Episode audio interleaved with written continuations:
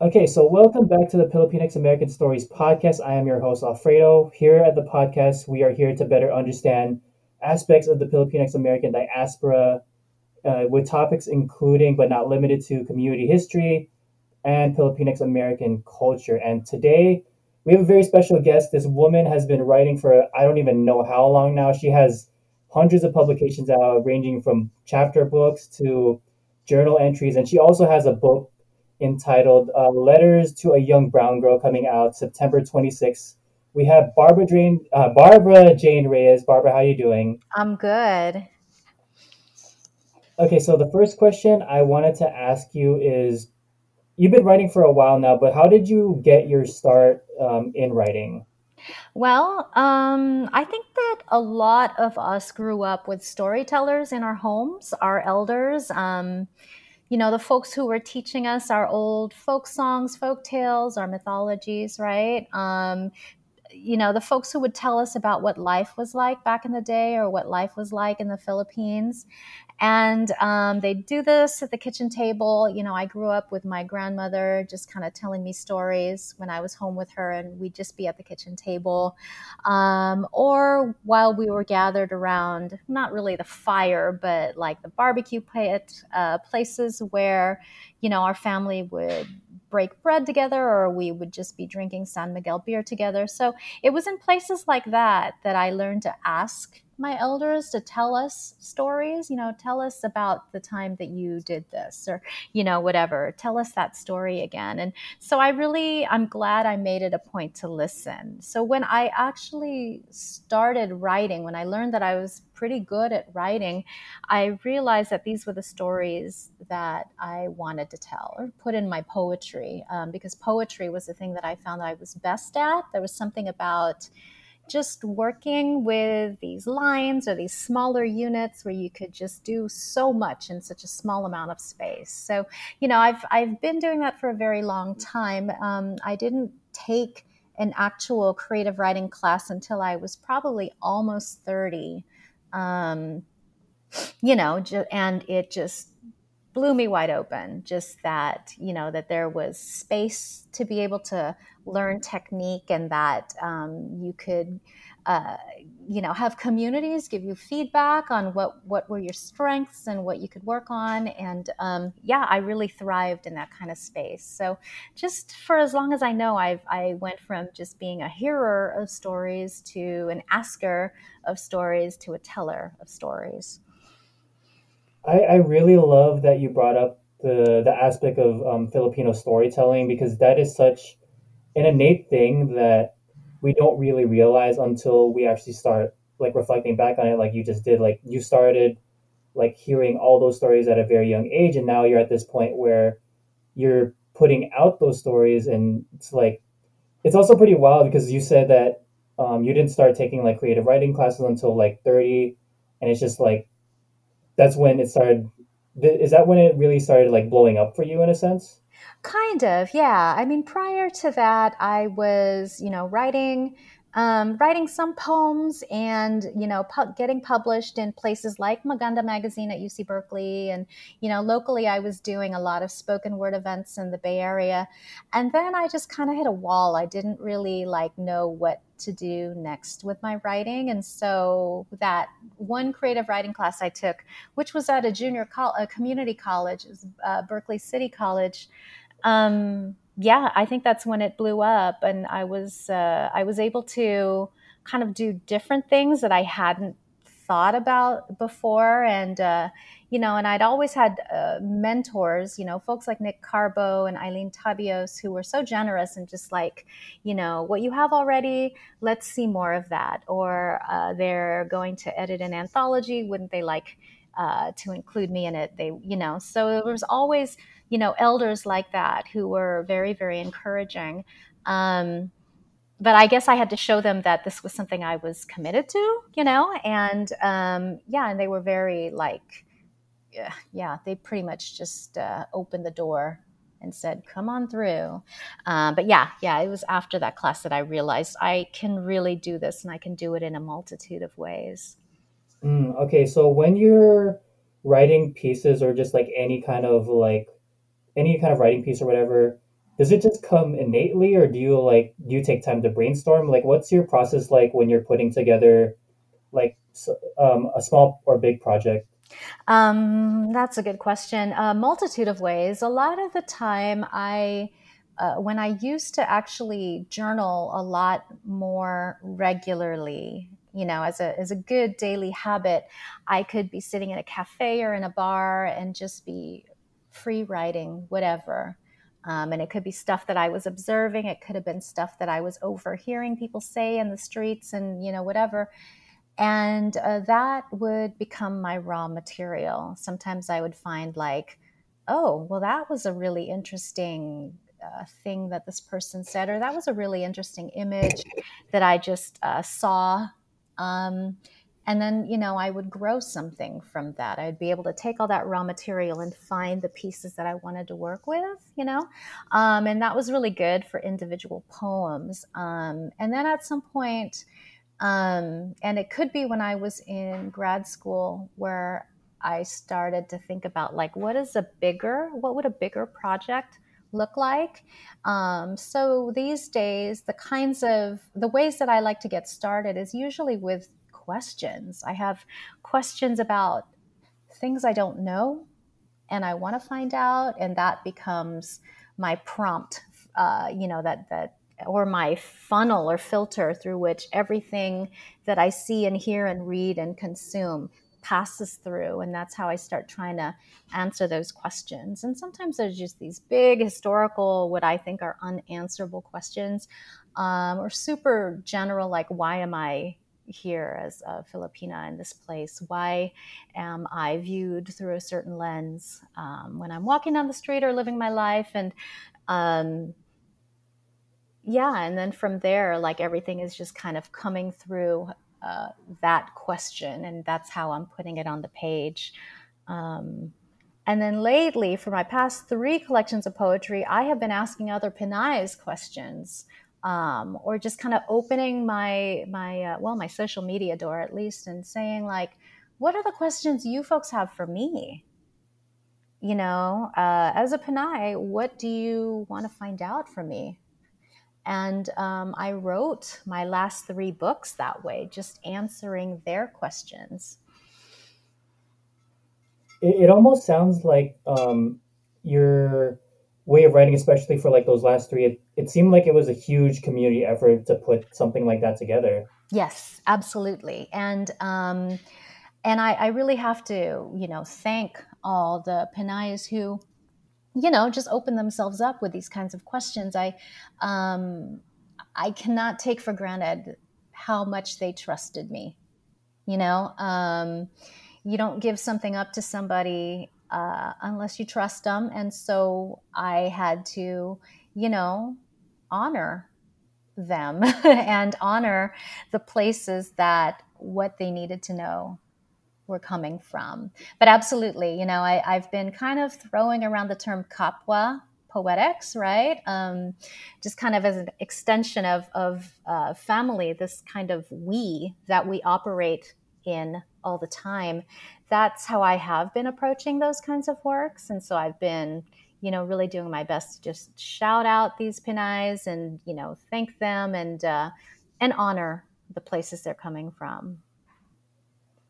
Uh, I, I am because you are. I love that phrase so much, and I've been loving it so much more now with how com- the community has been connected. And mm-hmm. going on that topic is like, is doing work with the community through writing, is that a really big theme and how you put to, um, put your projects together?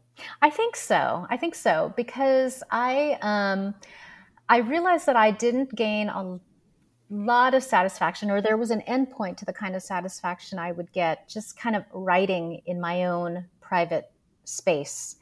You know, with things coming out of my head, and you know, just kind of having this discrete space that separated me from other people and um, so I feel like, you know, if, if I want, it's both things, right? Like if I want the community in my work, then I have to go to the community.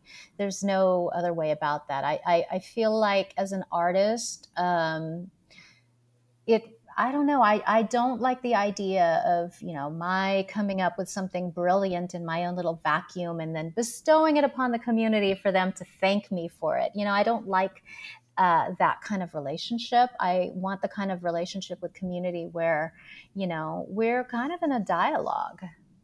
You know, so yeah, and and I don't know, I don't know that I would call it like community activism, but it's definitely work in community, right? Um, that we're all at the same level and we're all kind of working through this, you know, together. It sounds very grassroots the way that you're putting it. Like you said that it's really important to get back into community to do these kind of projects, like if it's community based or whatever. Mm-hmm. Like you wouldn't be able to do, or would you be able to? Do you think you'd be able to do that kind of work if it it didn't feel grassroots? Uh, I think you're absolutely right. I would not be able to. And I like that you use the word grassroots, right? Um, you know, just here at the ground level where we're all at. Absolutely.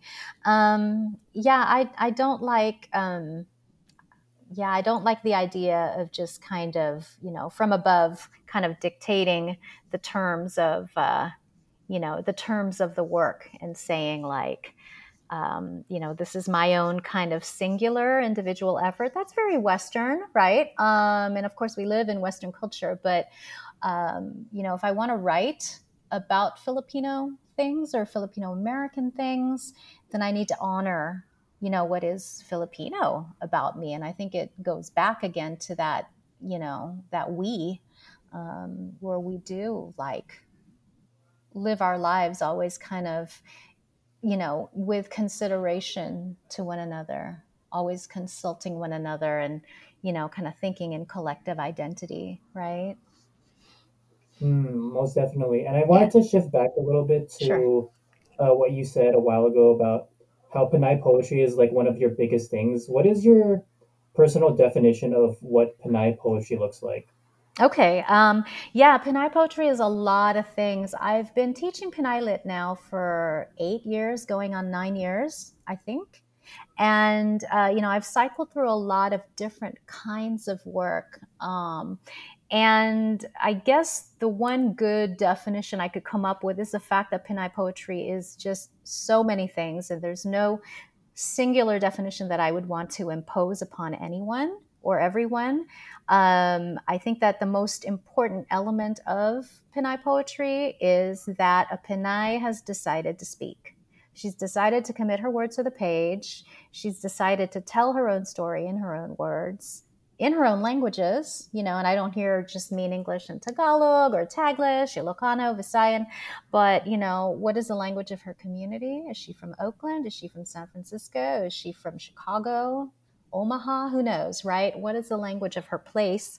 Um, and so she is doing it on her own terms. And when she decides to control her own narrative and speak out against patriarchal traditions, this is where I believe like the best of Pinay poetry is born. Um, yeah, and and also I feel like um, you know, my definition of Pinay poetry would also include recognizing our elders in the field or in in in the tradition of Filipinas writing. Um, you know, we don't have to go too too far back. If we look at folks like Jessica Hagedorn, for example, who first started performing and publishing in San Francisco, or Mila Aguilar, who wrote poetry while she was a political prisoner during martial law, or Elynia Mabanglo, who writes Tagalog poetry from the point of view of Filipinas, diasporic Filipinas, or folks like Shirley Ancheta and Virginia Cerenio, who wrote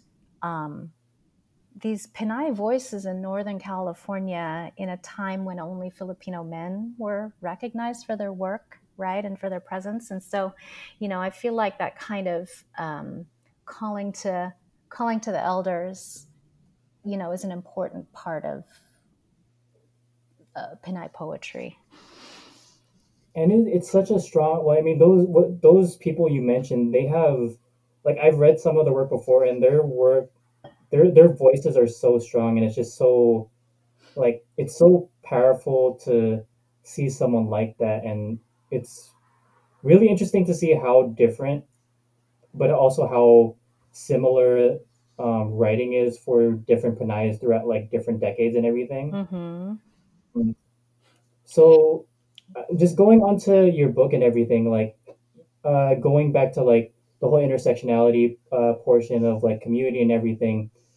I, I like that you bring that up, especially since you practice that heavily in your book because it's a it's a very Bay Area esque uh, book. There's a lot of like references and all that. That I'm not from the Bay Area, but it's just like I have a lot of friends that are out there right now or have like lived there, and it's just I could tell that like this is very authentically your work Thank you. Yeah, I think that's a great compliment. um, definitely, it's very local, right? It's like um, I'm trying to think of some of the the spots that I bring up that are super Bay Area, um, but of course, all of it is escaping me now. Um, but yeah, I, I, feel like just you know being on a muni bus or on a BART train or something like that, you know, which could easily translate into you know a subway train in another city but there are definitely you know elements of it that would take place nowhere but here. Or maybe it's just embedded in the language and i'm not fully conscious of it because that's just the language that i live and breathe in you know? I think that's totally fine because i feel like for the reader it's um, it helps them paint a picture of what you're trying to convey. And i feel like that's really important when it comes to writing. Absolutely so one of the other topics I want to talk about is um, liminality. So what exactly is that, or like when you learn that uh, word, what was the definition that was given to you? Ah, okay. Well, um, I learned the term liminality in the very first intro to Asian American studies class that I took, or it was an Asian American history class that was taught by Ron Takaki at UC Berkeley back in 1989. And we were reading his book, Strangers from a Different Shore. And um, he described liminality as um, this state of being in between, right? Um, just in between. It is. Uh, you know, it means to be on the threshold, which typically means that you exit one thing, you stand at the entryway of another thing, and then you enter that other place. However, as a person coming from an immigrant community, do you know, do we ever truly exit our original cultural identities, even if we have left quote unquote the motherland. And you know many filipinos were never even born in the philippines. They're from here they're from another place. And so um, you know we look back at like what does our quote unquote home culture look like? And what are the cultures that we enter when we enter into the world right? But um, professor takaki also gave this great um, example of um, another bay area reference here the great fire that happened in san francisco after the earthquake when San Francisco Chinatown burnt to the ground, um, you know, the reputation that Chinatown had before as this kind of, you know, place of depravity, prostitution, gambling dens, opium, whatever, you know, uh, the folks in that community said, let's rebuild and let's make something else. And they made it into, you know, the community that it eventually became today, right? quote unquote respectable and a destination. Um, and that was because they had uh, nothing but just um, the ability to create something new. Right. So that's how I learned the term liminality. And when I teach it to my students, um, you know, I basically tell them, right? Um, here we are as, as Filipinos or folks from many places, and we are standing at the threshold of multiple identities, um, living in this place of in betweenness. But we also know that in that in betweenness, uh, whereas kind of the common perception of being quote unquote stuck there is like, well, you're too much of this or you're not enough of that.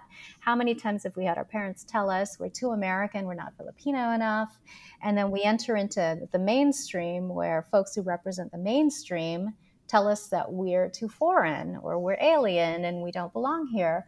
Um, so rather than just kind of take it from a place of deficit, I always like to flip it around, no pun intended, and you know, really just talk about like how is this a place of creativity and innovation, right?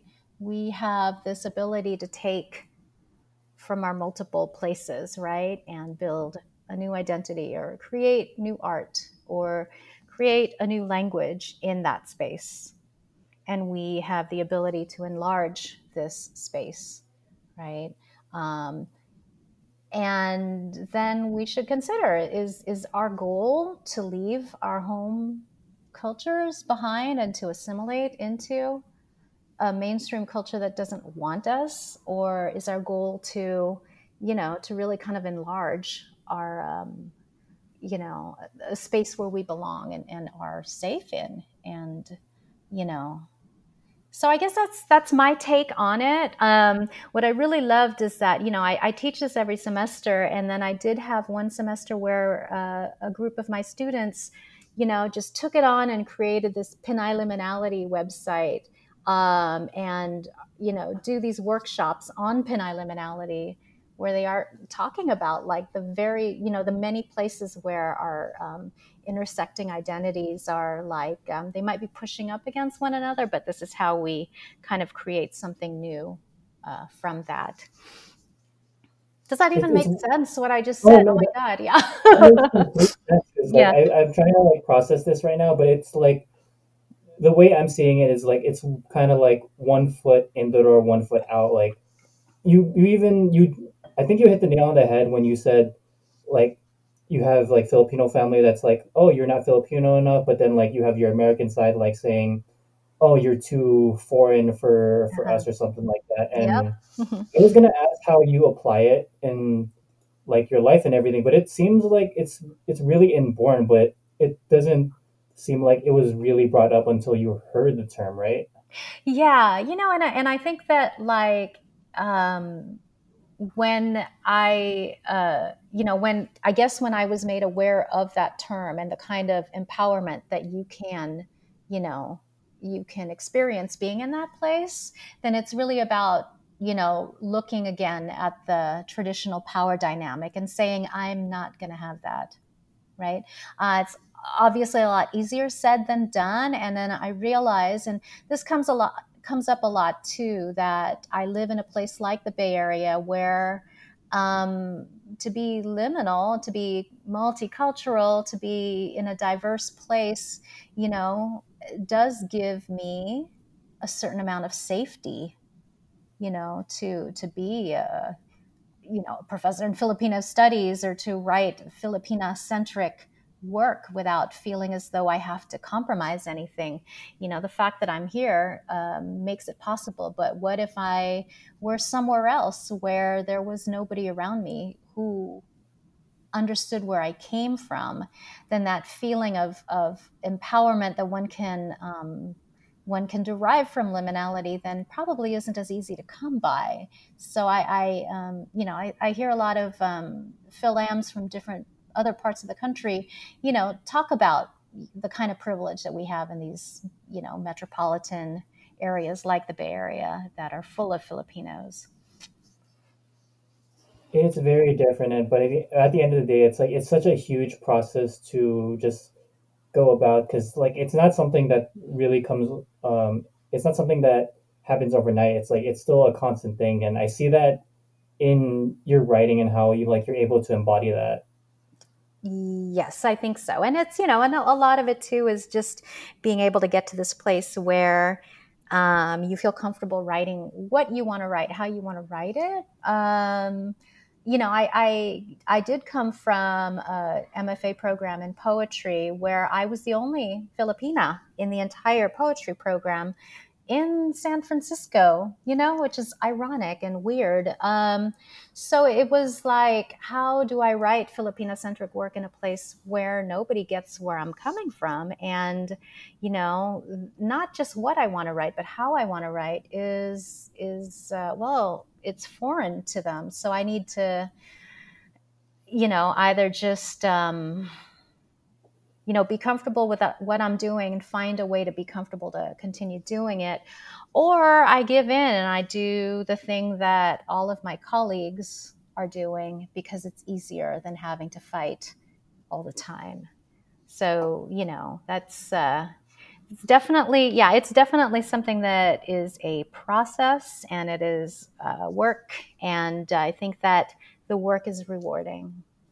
Mm, and i'm assuming from your writing and everything you've embraced the the previous you've been more comfortable with writing the way you feel like you should be writing and everything right I think so, yeah. And I have to tell you too, the more I, have I've been finding out that the more specific I am with my work, the more Pinay specific I feel my work is, the more readers from all kinds of other places are able to actually tap in it and find value and meaning in it for them.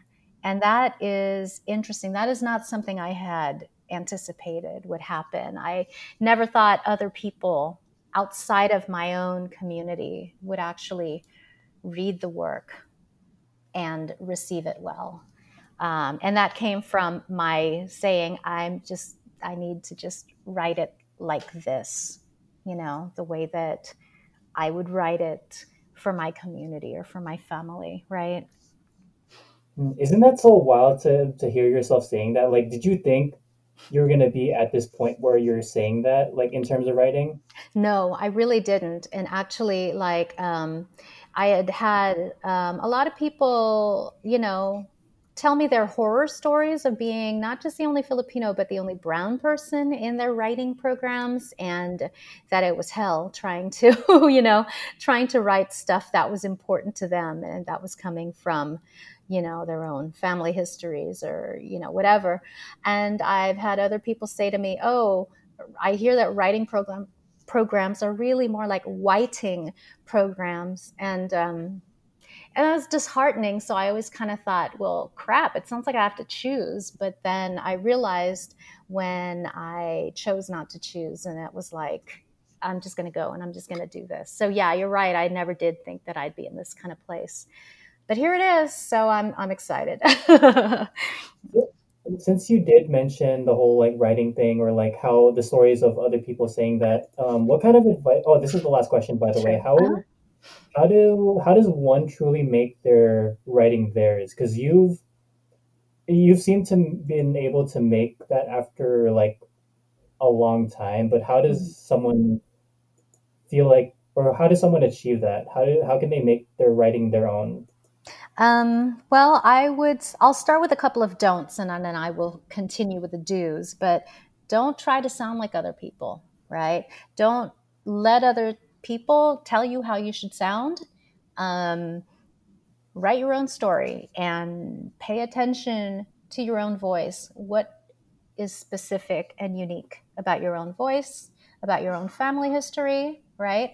What is the most important thing for you to write? Don't write a thing because other people are writing about something that is sexy or timely or, you know, whatever. Just write what is most important to you. And um, I feel like, you know, the more kind of heart you put into that, the better the work is going to be um, because you aren't trying to sound like the next fill in the blank with somebody's name who's really hot right now. You're not trying to be that person. You are just saying, I need to work on my own stuff. I need to work on my own story. You know, this is a tribute that I have for my mother, father, grandparents, sisters, brothers, etc. You know, this is this is ours and this is, you know, I'm going to do it this way. And I I realize again I I always say these things and I realize it is easier said than done, but I guess I should also say that um, you know, I mean this has been a decades long journey, right, for me. Um so it's not going to happen overnight and you are going to get a lot of naysayers and people who are like man what is this right? And you have to learn. You have to learn how to really calibrate your filters and find out what kind of criticism is valid criticism that is only helping you grow, and what kind of criticism is really just haterade that is just noise and you need to learn how to distance yourself from it. So it takes a very long time and a lot of hard work, but I feel as though you know, you, once you really commit to it, then you will start to see the rewards of that. Um, but yeah, you you only you can write the thing that is meant for you to write. You know, other people will jump on a topic because it is the thing to write about, but you don't have to do that. Mm, so essentially, just em- embrace the self because that's what's really most important about writing. Because you won't be able to put out the best kind of work that you're capable of if you're trying to do something that anyone else is trying or something that everyone else is trying to do, right? I think so, right. I mean, unless it is something that is very important to you, then what is your particular take on the thing? I think we're going to see a lot of pandemic work come out soon. So, how is it specific to you? Right? Um, we know all of the news and fake news and the data and you know other people's stories out there that we're seeing blasted all over social media. But what is your what is unique about this for you right from that place? You know? So yeah that's that is what i i think. Um, and the same thing happened similarly after 9-11 right? I was in uh, my first semester of grad school when 9-11 happened. And you know i started to see people banging out all kinds of work about you know 9-11 and the aftermath of but they were writing from places that just sounded like they were just pulling from the news and from other people. And i thought okay but how has it affected you? How is it important to you what about this is important to you right so um, so that would always be my advice what about this thing is the most important thing for you that you need to say it and only you are able to Mm, honestly, I, I really love that advice, and I need to start taking that to heart as someone that writes as well. Like, I, I feel like I'm still growing in my process too, but yeah, I really appreciate uh, that and everything. And that being said, yeah oh wait, what were you gonna say?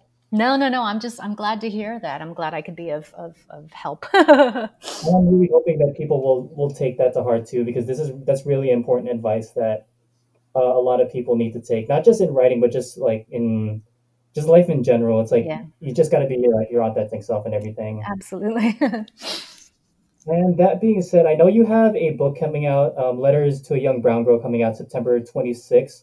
Where can uh, people find that?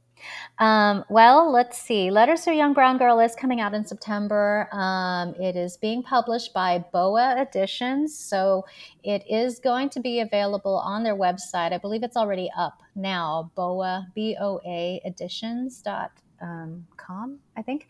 Um, find it at your local independent bookstore. Uh, bookshop.org is a good place to go. Find it there. Um, and yeah, support the small businesses. Um, it is on Amazon. Um, if you absolutely must be buying from Amazon, but um, I am a strong supporter of independent publishing. You know, who are the folks who have supported me throughout my publishing career, and uh, I am a strong supporter of independent community bookstores. So, um, locally, folks like Eastwind Books, which is an Asian American APIA bookstore in Berkeley, Archipelago Bookstore in San Francisco, and uh, on their websites, it will be available there. And of course, Personally, City Lights Books, which is like my favorite bookstore in the whole universe in San Francisco, it will be available there as well. Mm, personally, I'm gonna get mine from Archipelago. Shout out to Lily if you're listening to this. Nice. Hi, Lily. Thank you. And where can everyone else find your work as well? um, well, my website is barbarajanereyes.com. I try my best to put up links to um, my works that are published in online venues.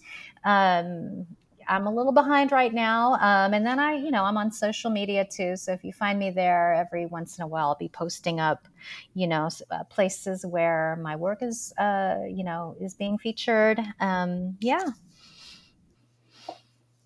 And am I okay? Uh, um, what was the what was your IG again? Oh, uh, in, let's see, B Jane PR, B J A N E P R. Um, Mm, Make sure to follow up with Barbara and all her social media platforms and all her websites, and make sure to get her book when it comes out. Thank you all for listening, and we'll catch you on the next episode. thanks Thanks. so much.